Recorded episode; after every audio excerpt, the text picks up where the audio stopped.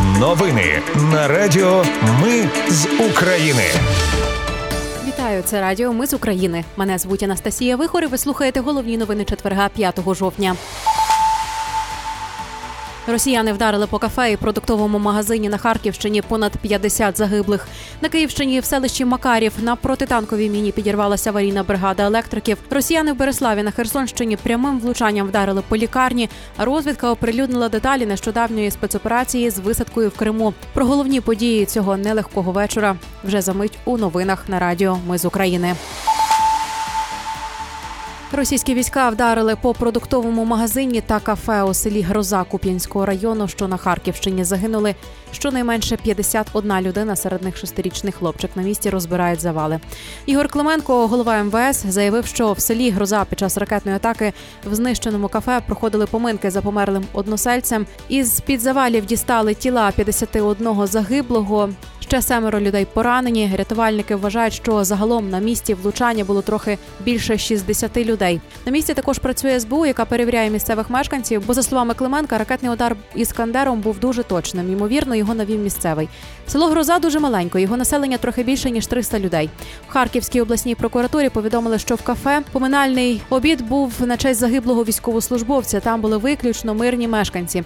Також представник прокуратури розповів, що фактично в селі проживало близько 100 людей тобто одним ударом росіяни вбили половину села.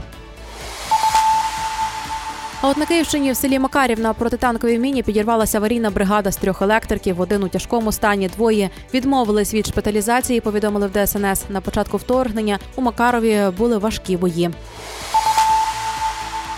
Росіяни в Береславі на Херсонщині прямим влучанням вдарили по лікарні. Постраждали двоє працівників. Повідомили в обласній військовій адміністрації. Вчент знищено четвертий поверх, ще один частково. Також ворожим вогнем пошкоджено машини екстреної меддопомоги.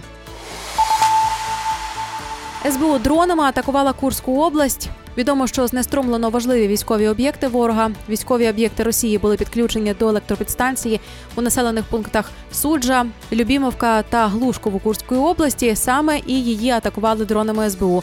Про це повідомили джерела Служби безпеки України журналістам Інтерфакс Україна. А от розвідка оприлюднила деталі нещодавньої спецоперації з висадкою в Криму на відео, яке опублікували спецпідрозділ Артан, який висаджувався на західному узбережжі півострова. Також у Тендрівській та Кінбурдській косах. Там е, розвідники вступили в запеклий бій з росіянами, завдавши йому значних втрат. Після виконаного завдання бій відбувся по дорозі назад у морі. Росіяни спробували наздогнати розвідників на катерах з підтримкою авіації. МЗС України уточнило дані щодо кількості загиблих українців в аварії у Венеції, де напередодні із естакади впав туристичний автобус. Бабелю в МЗС повідомили, що загинули 9 громадян України, шестеро поранені. Українські консули сьогодні відвідують у лікарнях постраждалих і надають їм необхідну консульську допомогу. Володимир Зеленський на полях саміту європейської політичної спільноти вперше зустрівся з прем'єр-міністром Вірменії Ніколом Пашиняном. Вони обговорили безпекову ситуацію на південному Кавказі і двостороннє співробітництво. Зеленський зауважив, що Україна зацікавлена в стабільності регіону та дружніх відносинах, а також зазначив, що наразі в регіоні відбуваються тектонічні зміни. Зеленський зустрівся з президентом Франції Еммануелем Макроном. Вони обговорили посилення української протиповітряної оборони, а також безпеку Одеської області та Чорного моря. Буде ще більше хороших новин для наших воїнів. Додав президент. Україна поставила на паузу розгляд скарги на Польщу, Угорщину і Словаччину у світовій організації торгівлі, яку подавала через ембарго на зерно. Це зробили, щоб вирішити питання торгівлі з країнами Євросоюзу. За словами торгового представника України, проблема експорту української сільгоспродукції повинна бути вирішена в найближчі тижні чи місяці. Тому потреби в позові наразі немає. Ну і на завершення вчителі та школярі в Калузькій області Росії записали привітання з днем народження для Володимира Путіна, тримаючи в руках портрет молодого Степана Бандери. Про це пишуть зіркала і настояще время передає громадське російських освітян з Калузької області. Розіграв білоруський вчитель історії. Він розіслав їм завдання, нібито від партії Єдина Росія. А от підстави ніхто не помітив.